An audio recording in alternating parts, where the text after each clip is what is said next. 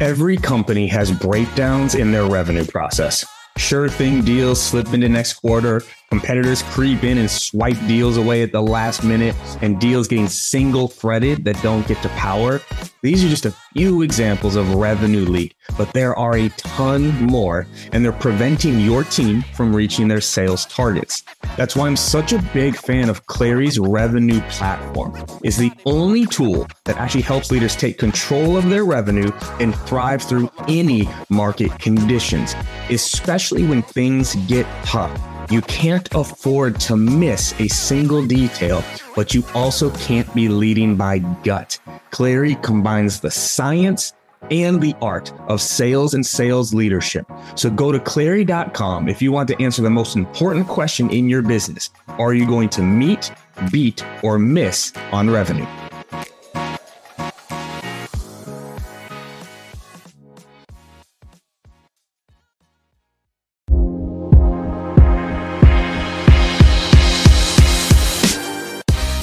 Welcome to the Live Better, Sell Better podcast with your host, Kevin Dorsey of Inside Sales Excellence, the number one Patreon group and YouTube channel for tech sellers and tech sales leaders, where we dive in deep for tactical advice on how to book more meetings, close more deals faster, and lead sales teams to success.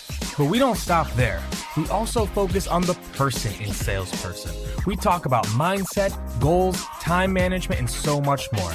So thank you for listening. And if you're interested, head on over to patreon.com slash inside sales excellence. Now with that, grab a notepad, get ready, and let's dive into the good stuff.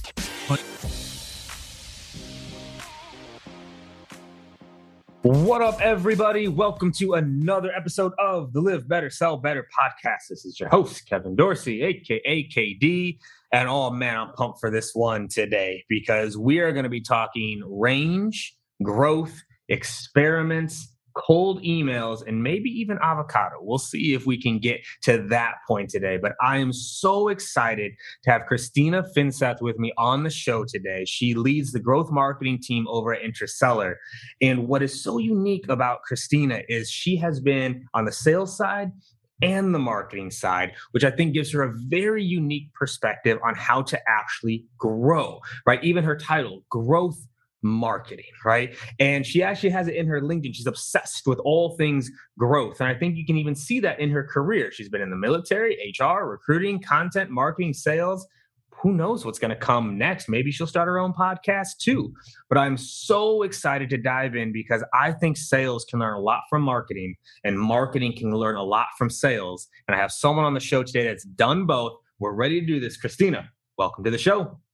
Wow. I mean, I don't even need to speak anymore. You just kind of laid out my whole trajectory. I mean, I've been told that's the only reason why guests show up anymore is just to get their intro and then they bounce. So, you know, it is what it is at this point. It is. Yeah. No, I'm excited to be here though. And I think, uh, yeah, I've been listening to a lot of your previous uh, guests, a lot of people I respect, and I'm excited to bring some some more ideas and topics and chit chat let's well let's let's do this. And one of the reasons why i think people enjoy the show is because we don't do the fluff we don't do the background we get very tactical here. And so you know let's talk about you know this idea of sales and marketing right? So right before we started recording you said you did this experiment right? Like a year in sales. And if y'all look her up on linkedin she's been an ae marketer ae marketer. She's done this twice. So the first question i'm going to ask here is what can marketing learn from sales? And what can sales learn from marketing to better like help a company grow? Yeah, that's a deep question because every organization I've been a part of, there's been some level of headbutting between the two departments. And I think there's good intentions on both sides, right? I think the tactics get very different um, and goal alignment gets very different. So, one thing that I really wanted to do, just kind of bridging the gap between sales and marketing uh, in my current role, is I wanted to make sure that our top line goal was the same. Love it. So I think I was telling you right before we started hitting record, I'm all about, and I have it on my, my desk here, drive revenue, not MQLs, right? I think the moment you start grading marketers on the amount of leads they're bringing in, you're already doing it wrong. Um, so, you know, I think when you have that top line goal, which is let's get more conversations going with our sales team because I only care about booked meetings, mm-hmm. quite frankly, then it's really hard for you to headbutt. I think where some things come into play is when it comes to salespeople, marketers could learn the things that are being said on sales conversations. So, the first thing you should do as a marketer, one of the things you should do in onboarding, and honestly, pretty continuously throughout your time in marketing, is take time to listen to sales calls. Yes. Doesn't have to be live. Listen to a recording while you're eating your Cheerios. Like, who cares? But you should be listening and hearing how prospects and customers are packaging the way that they communicate things. And that should kind of filtrate into your marketing speak or your marketing copy as well. To the flip side, I think sales teams uh, i don't know if there's as much they can learn from marketing. No i'm kidding. Um, i think they can learn you know uh, some of the creative components that marketing uses as far as like offers and tactics to to kind of weave in there but keep it one to one sales conversational not marketing speak. Yeah. I love that. I love it. it is, it's something where, you know, on both sides, right? Marketers going and listening to calls. And what I, I did this actually with my own marketing team, right? It's like go in and search for the words, wow, amazing, cool. I didn't know that. That's oh, great from the prospect side, right? And what are they actually excited about? Same thing with talking with customers. It's still shocking to me how few marketers and salespeople actually talk to customers. We talk to prospects. We never talk to customers. And it's like, no, we probably should because then we could do better with the prospects, right? Now, you hinted at it a little bit there towards the end, right? Copy, right? Because I do think a lot of sales reps can learn a lot from marketing on the premise of copy, the how to evoke emotion, how to piece it together to help their one to one conversation. So, walk me through that a little bit, right? Because there tends to be marketing copy, copy, marketing copy, and sales copy what do you see as the difference and how can salespeople maybe leverage copy a little bit better in their jobs? Yeah, simply put, marketing copy is a one to many. Mm-hmm. Sales copy is a one to one, or it should be, in my opinion. And so, listen, one of the hardest, hardest changes that I needed to face when I moved from marketing to full cycle sales and started doing outbound was losing the marketing speak. Mm-hmm. Um, you know, if you're putting bullet points with features in your sales emails, you're doing it wrong. Um, mm-hmm. and just because you write really good marketing copy does not mean that you're automatically going to be able to write really good sales copy. So I think it took me probably a, a pretty harsh curve of learning that um, and learning ways to work smarter and not harder um, and a lot of testing and a lot of errors uh, to find kind of my footing around you know what what should a sales outreach cadence look like versus a marketing so I, I, love that. So even at even at PatientPop went through something very similar when I showed up three years ago. The way we were describing our product in our emails was an all-in-one practice growth platform. I think you can imagine how many doctors do you think actually called our product an all in one practice growth platform? Zero. Zero. So, everyone listening, that's an example of one to many versus one to one, which is hey, we help you get more patients. Right now, you said a little word that most salespeople know nothing about. So now I get to I get to call them out because I'm a salesperson. So I can do this. You said the word testing, and this is something that I wish more salespeople did learn from marketers because y'all know how to test, tweak, change a single variable. Is it working? Whereas salespeople, we love the number one. Did it work once? Yes. Let's use it forever. Oh, did it not work once? Oh, never going to use it again. It's like no matter what it is, it's that first one, right? So, talk to me a little bit about how salespeople could be better testers because I do think it's an all or nothing mindset with a lot of reps versus testing and tweaking to find that formula? Yeah, first and foremost, if if you're working on a broader or a larger sales team or sales development team where you're running outbound or responsible for running part of your own outbound, this really has to come from the top down. Right? Mm-hmm. Um, enabling your team. So I have a team of two SDRs. Um, it's a small but mighty team, but I do enable them to have some creative freedom within a framework that works for us, right? I think you know that that's important, being able to kind of test things and bring things to the table. But if you ask either one of them when they approach me and say, "Hey, I'm thinking about testing this. What do you think?" My answer is always going to be yes, but they know it's going to be followed by, "I want to look at the data with you." right? So for me, it's a big thing. You can't make a data inference on whether or not something is working or a certain um, outreach tactic is working until you at least have 50 people in there. Mm-hmm. And they've ran the entire course of that cadence.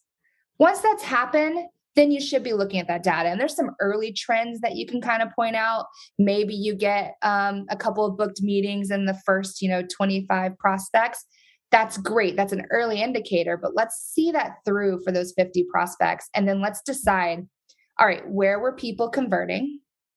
Where did this fall short? What can we tweak and iterate? And man, is this something we should be rolling out to the whole team? Because let's do that too. So I'm just big on, you know, making sure you have a good enough sample size that they are the right target. Because I think sometimes there's a targeting problem, not a copy problem. Mm-hmm make sure it's the right target.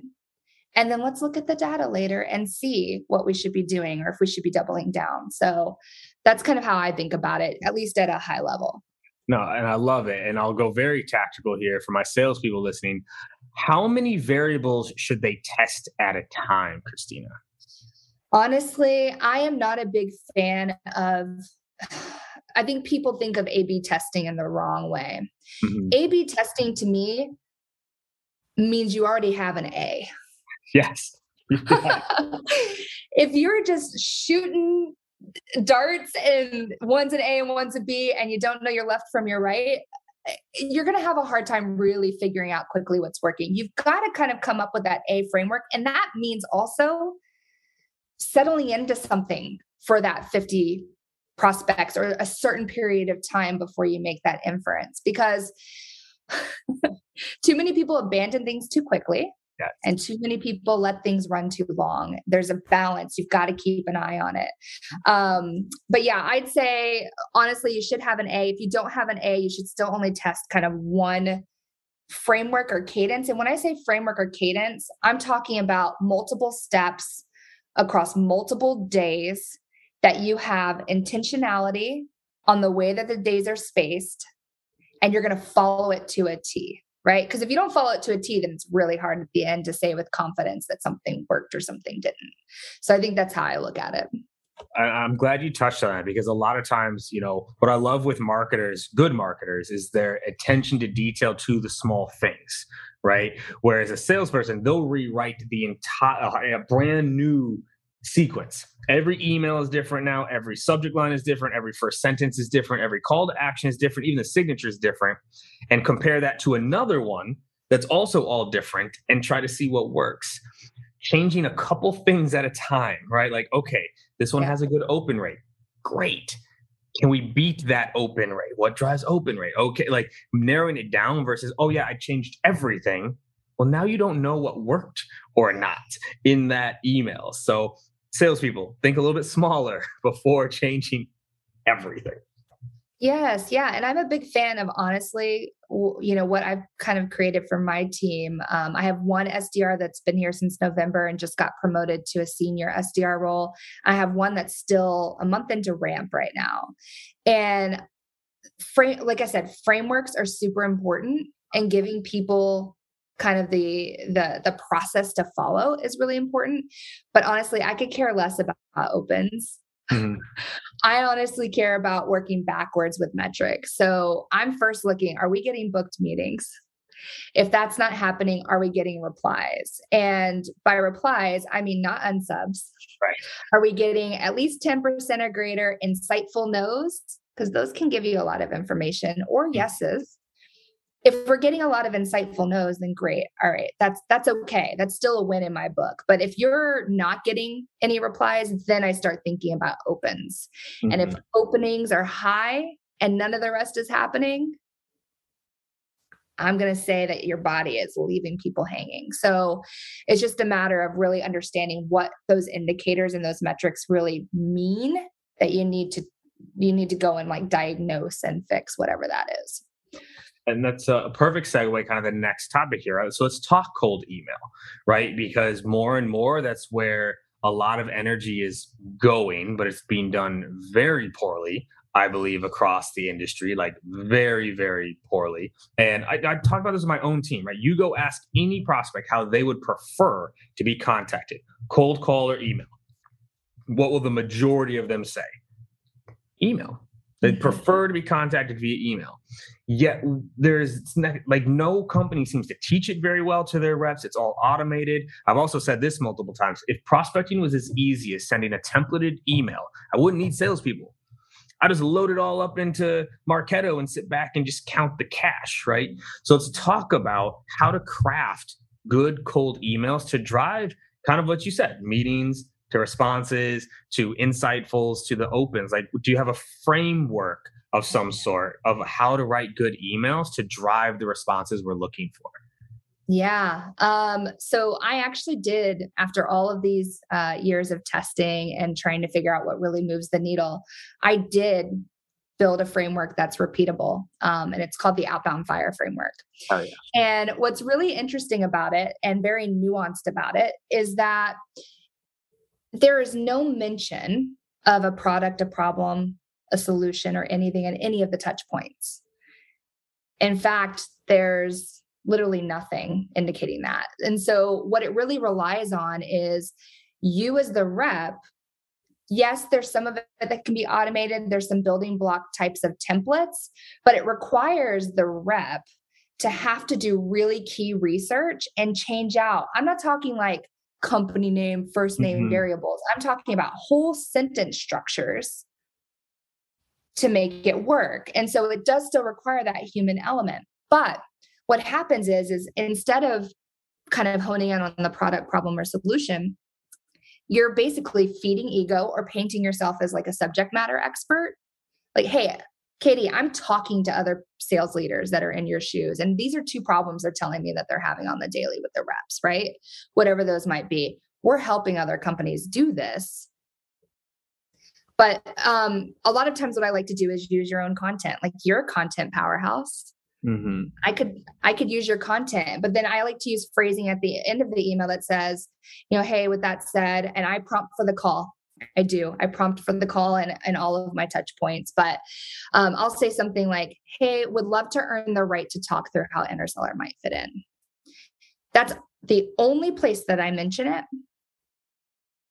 And what happens is, and I've kind of studied this on the data side, is if you have a message that's interesting and compelling and it's all about your prospect and nothing about you, nothing about a problem or solution. Arguably, it could be about Subarus and tornadoes. It doesn't have to be about anything relevant to your job, but I know that you're a target and that if the timing's right, my my product is relevant to you. You're going to do your own research. Mm-hmm. So I'm putting the onus to research on the prospect, right? So if I write you a message and it's really clever and really nice and um, it cuts through the noise, you'll click the website in my signature block, go and figure out, and this also banks on the fact that you have a really good website that mm-hmm. right when a prospect lands on it, it's very clear what you do. so let me just preface that. But you're then going to connect the dots. You're going to control the way that you respond. And so what I found is it's almost apples to apples. The amount of people who are replying off of that first kind of personalized touch where it's very vague about what we do and how we fit in is almost like I said, apples to apples with the amount of people who clicked and did their own research. So it's like turning an outbound lead into an inbound lead is the way I like to flip it. Um, because we're consumers. Love it. we like to do our own research. I'm so fired up now because you're literally the first person on this podcast and like of a lot of marketers or salespeople that I talk to that talks about that because that's exactly what we preach for our team as well. In fact, the first two to three emails of our outbound sequences are not in any way designed for a response. They're designed for a click. I want them clicking. I want who's who's curious enough Who's curious enough to want to look a little bit more into this or to engage just a little bit and come through? And then that sets up additional touch points and calls and things of that nature. So I love that mentality because it's true, right? People want to go self-guided, but I love the call out too. Like the website needs to help them though, because if you're doing great curiosity driving copy out, then they land on the website and it says all in one practice growth platform. They go, wait, what? I don't need this and they move right along. Now, I want to take one step back though, because you said it and I was like, wait. And then you gave the example of the email, and I was like, okay, wait, when you say no mention of the problem. Yeah. What do you mean by that? Because the the example you gave had a little bit of a problem in there, but like I get the I get the not using the product, I get the not using like you know oh we've three extra results and da da da. But like talking about that problem based language and what you meant by that.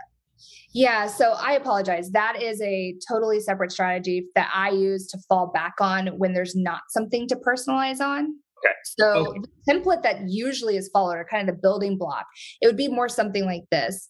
Um, hey, KD, um, I came across an article that you just pushed out about sales leadership and thought I'd reach out.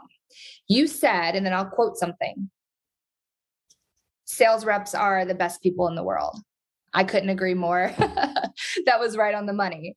And then I transitioned into the, with that said, would love to connect with you, um, understand more about you, your company, and your priorities for the rest of this year. Would love to earn the right to talk through how Interseller might fit in. What do you think? That's all I do.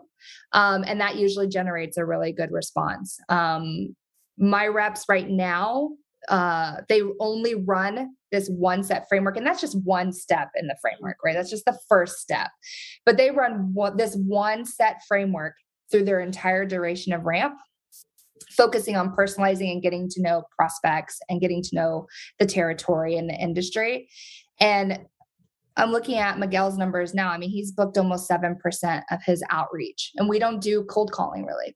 We're talking just email and social selling touch points, and he's booking 7% of his outreach. So that's the kind of baseline I'm looking for. At the low end, we're about a 4% conversion to booked meetings off of cold outreach. Um, and I think teams set the bar too low for themselves, to be really honest with you. Um, if you're booking even like just 0.5 or 1%, we can do better than that collectively mm-hmm. as an industry. You know, and I'm talking about sales folks, we can do better than that. Absolutely. Well, and that's what frustrates me a lot of where the industry is right now with cold outreach. Because to your earlier point, I am easy to find. Yeah. I have a lot of content out there, a lot of content. And the emails that come to me from sales reps aren't personalized. And so if they're not personalizing to me, someone who it's easy to find something to personalize on, I know what all the other leaders are getting right? Because not everyone puts content out there. Not everyone has like easy things to find there. But if you're not even personalizing to the easy, right, it doesn't matter. But I love. I want to go for clarification because I think you said something that I'm a big fan of, but I want to make sure you're also talking about personalizing consistently through the sequence, correct? Yes. Personalizing consistency through con- consistently through the sequence and using value added follow ups, not a hey, thoughts, KD? Did you get my last message? Or I'm just bumping this back up. It's like, no, let's do better than that. You don't even have to, let's eliminate that language. Let's say something mm-hmm. like, hey, by the way, do you follow and don't share marketing content or company content? Share third party content that I know KD already probably trusts, right, as a source of knowledge. Like, hey, do you follow Sales Hacker? They put out this recent blog about blah, blah, blah, that you might find it relevant. Use that as a preface to follow up. Give, then ask for the deposit or the withdrawal, right? So I think that's the piece that people miss on um, and trying to cater that. You can still mm-hmm. have kind of the same flow framework for each step, but what you fit into that that's tailored to that person should be fresh. I love it. I love that because it's so true. For the ones that are personalized, it's always the first email. Yeah. And then everything after that is templated still. And it's like people seem to forget, you know, like, you know, we talk about open rates, whatever. I may not have opened your first email. Correct.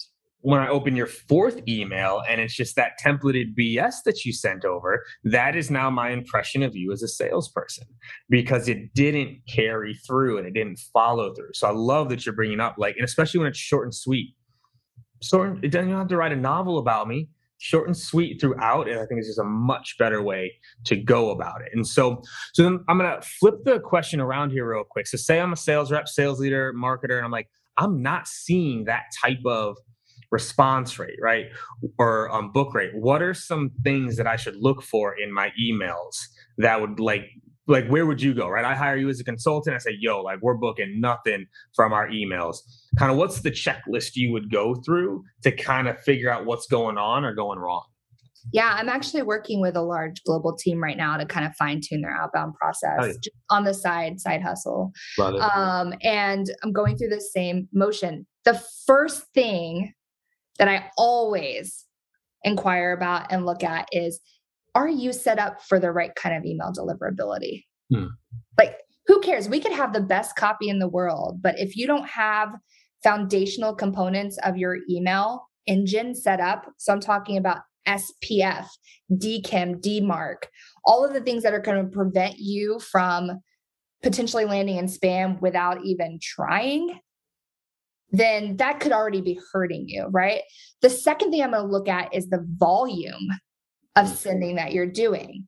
If you're playing a quantity game, and honestly, if your reps are sending more than uh, arguably, if you're following a very personalized, intentional process, if they're sending more than 25 to 50 brand new, fresh emails per day, I'm not talking about ongoing, right? right? We're talking about getting new people in the funnel then I'm going to question that. Um, the other piece is once you've hit 500 prospects through one cadence or one kind of set of copy, if you are going more of that automated route, I'm also going to question whether or not you've refreshed that copy.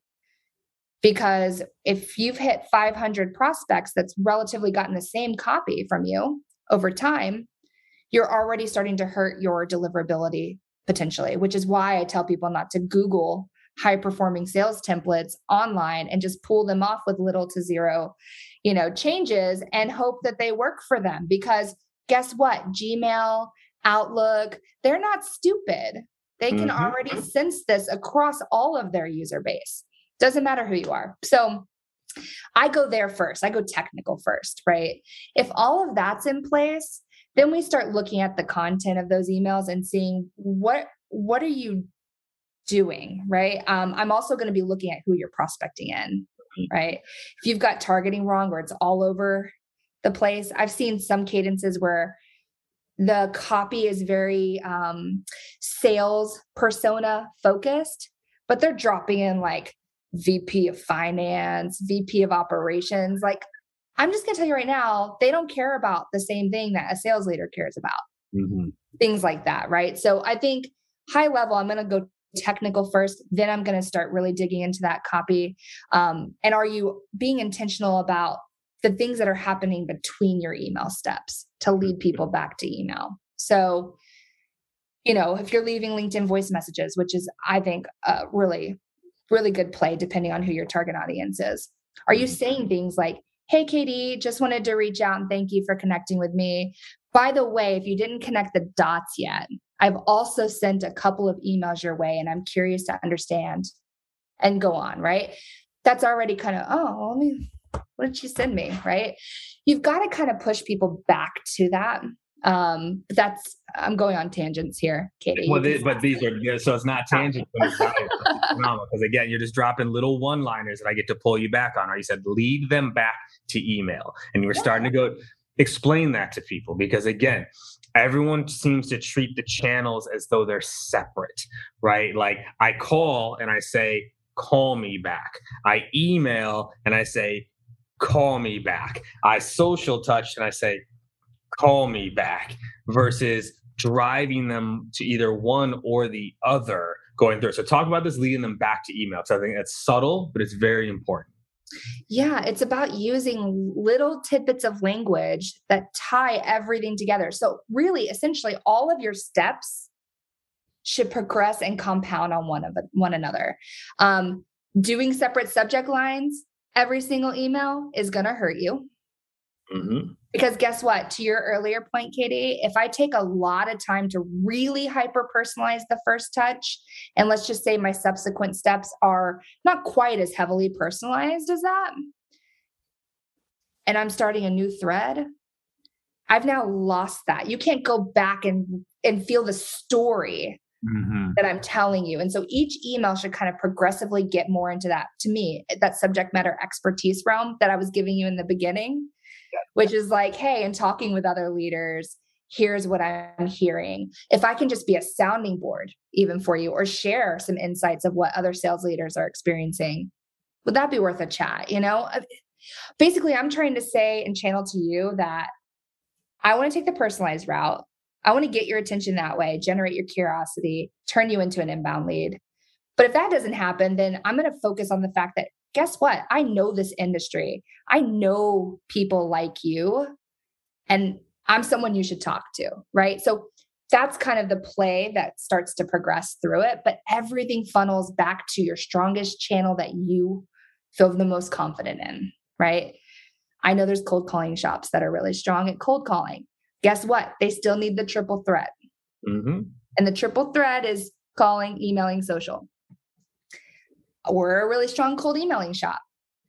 But both of my reps do make some cold calls. It's not our strongest thing, which is why we channel people back to email, right? And we do social selling too. Everything should be played to your strengths, but if you're not working all three channels, you're losing. You're losing. You're leaving opportunity on the table. Hands down just preach right now. You you could say that for the next 30 minutes and it would still be valuable. Like the the solo channel mindset is just awful. Doesn't matter. There's a theme here though, actually. And this is one thing where I've preached it before and it sounds like it's embedded in what you're saying, right? Is though messaging trumps channel right? If you're making bad cold calls, they're bad cold calls. If you're sending bad cold emails, they're bad cold emails. Bad social, because people say like, "Oh, social doesn't work for me," or "Email doesn't work for me." Well, it's like, well, maybe they're just bad, right? Now, there's kind of been a theme though, right, of like, you know, getting to know that prospect and be able to speak to them, be a subject matter expert, right? How do you go about that, right? Because also, it's very cool about your career is you have a lot of range. There's not a lot of like, oh, I only sell to this persona, I only market to this persona. You have range across industries. So, like, how do you get into the mindset of your new market? Right. Like if I hired you tomorrow to come into PatientPop. Right now, you're going after doctors. What would you do to get into the mindset of that prospect? Learn their language, learn the problems, their needs, the personas. Walk me through how you do that, because then that's the foundation for everything else that's to come. Yeah, there's three things I'll tell you. One is become friends with marketing because they mm-hmm. will give you some really great industry information. Consume content both company and outside of the company. What's going on? Look up physician news. You know, what's going on in the world of physicians? What what are hot topic items? Like if I'm just to throw an example here, if I'm reaching out to let's just say um home building firms, right?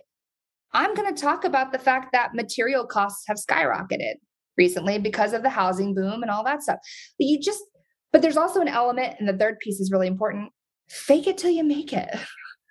I mean, listen, you're going to have conversations with people and let's just say that you take that subject matter expert play. Like, hey, I'm talking to other people in your shoes and I, I want to like share insights with you. And you say, all right, Christina, cool, let's get on a call. And I don't know what the heck I'm doing. I, first of all, I'm going to research and prep the crap for that meeting, right? But I'm also going to be honest in saying like i'm going to have some key insights to share because i can get that from my marketing team. I can go and get that from consuming some outside content real fast. But i'm going to say you know what KD? Tell me about like i've told you what i'm hearing from other people but what what are you experiencing? Flip it around and make it an informational interview without them knowing it's an in- informational interview. And you better be documenting or recording on Chorus or Gong or something so that you can go back and take that all in. But listen you got to fake it sometimes, but consume, consume, consume, listen, read what's going on, and don't be afraid to ask questions that you think are stupid. That that flip at the end there was beautiful, right? I mean, I, yeah, I'm talking to a lot of VPs right now, but like, tell me what you're seeing.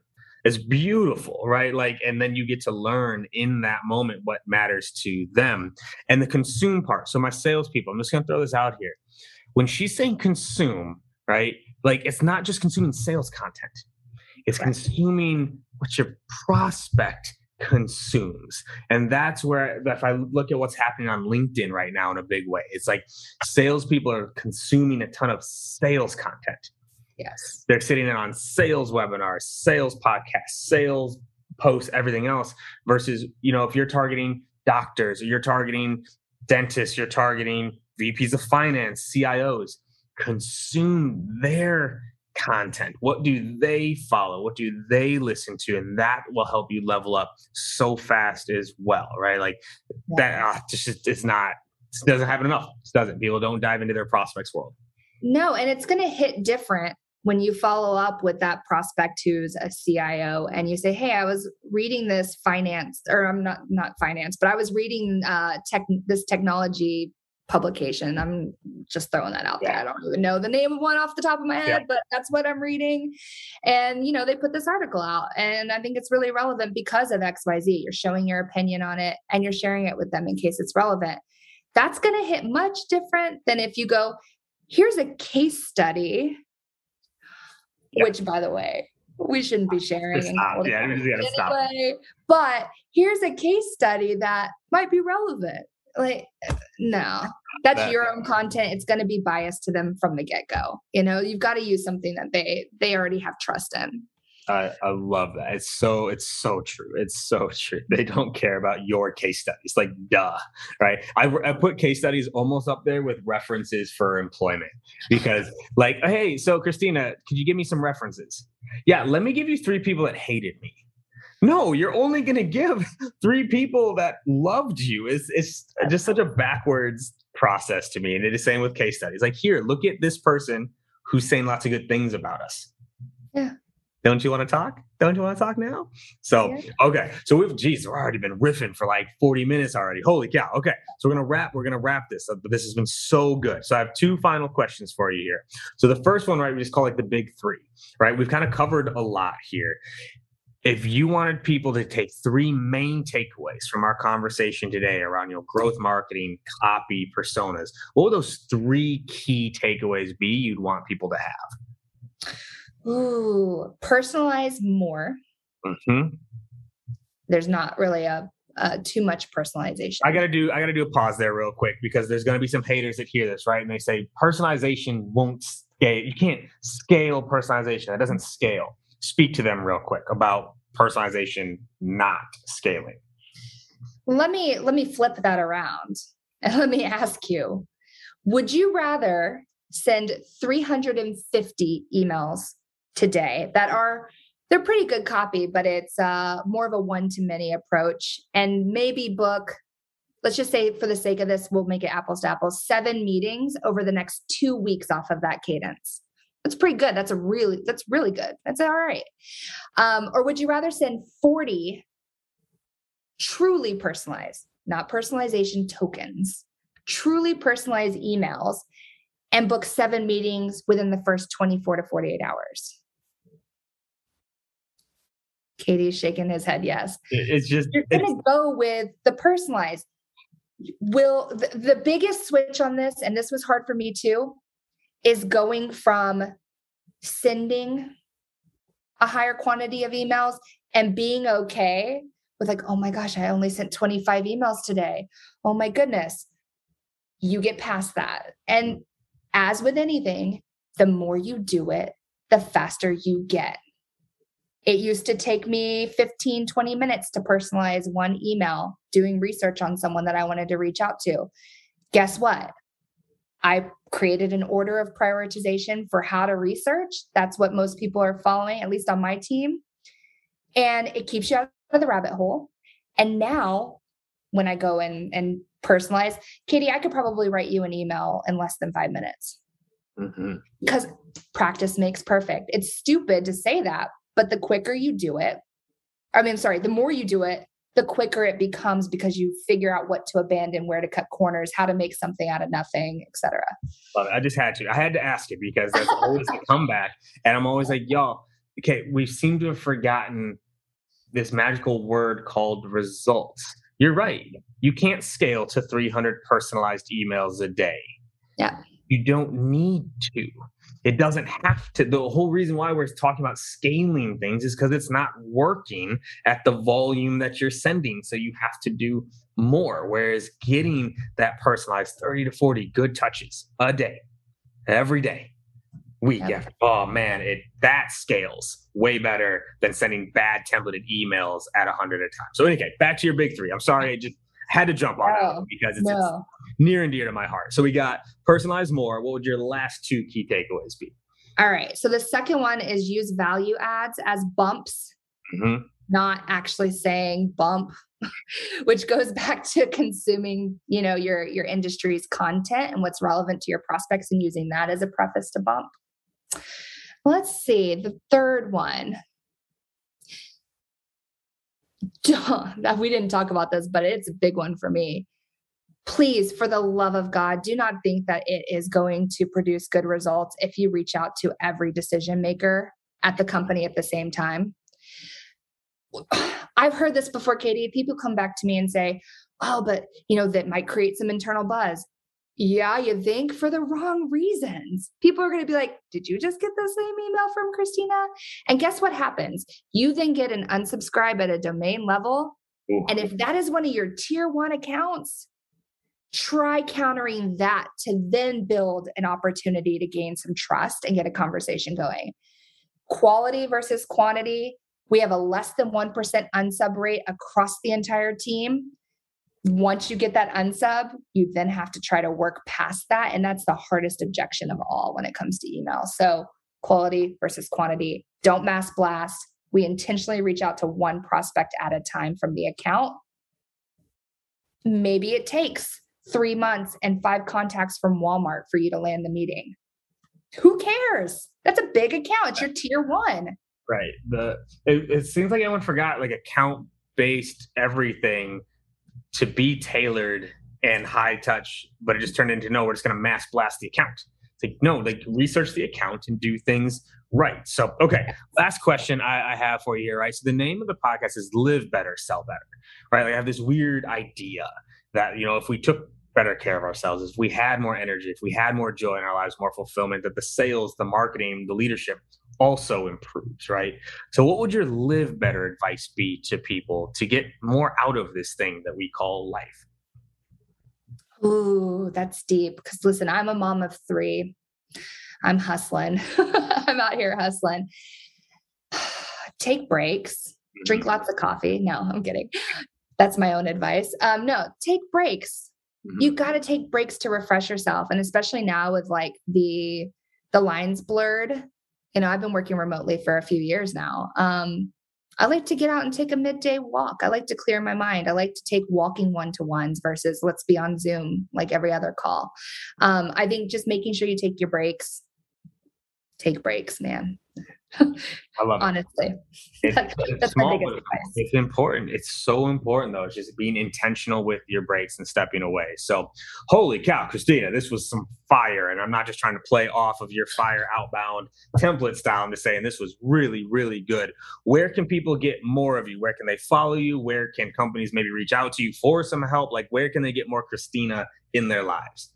Listen, LinkedIn's my hub. All I've got everything on there. I have a course on the outbound fire framework. I have everything on there. I'm an open book. Just DM me. I'm gonna have to go scoop up that course. I'm gonna do that in a heartbeat. So, Christina, thank you so much for your time, your energy, your insights, everything. So good, so valuable. Appreciate you. Thank you so much. Thank you.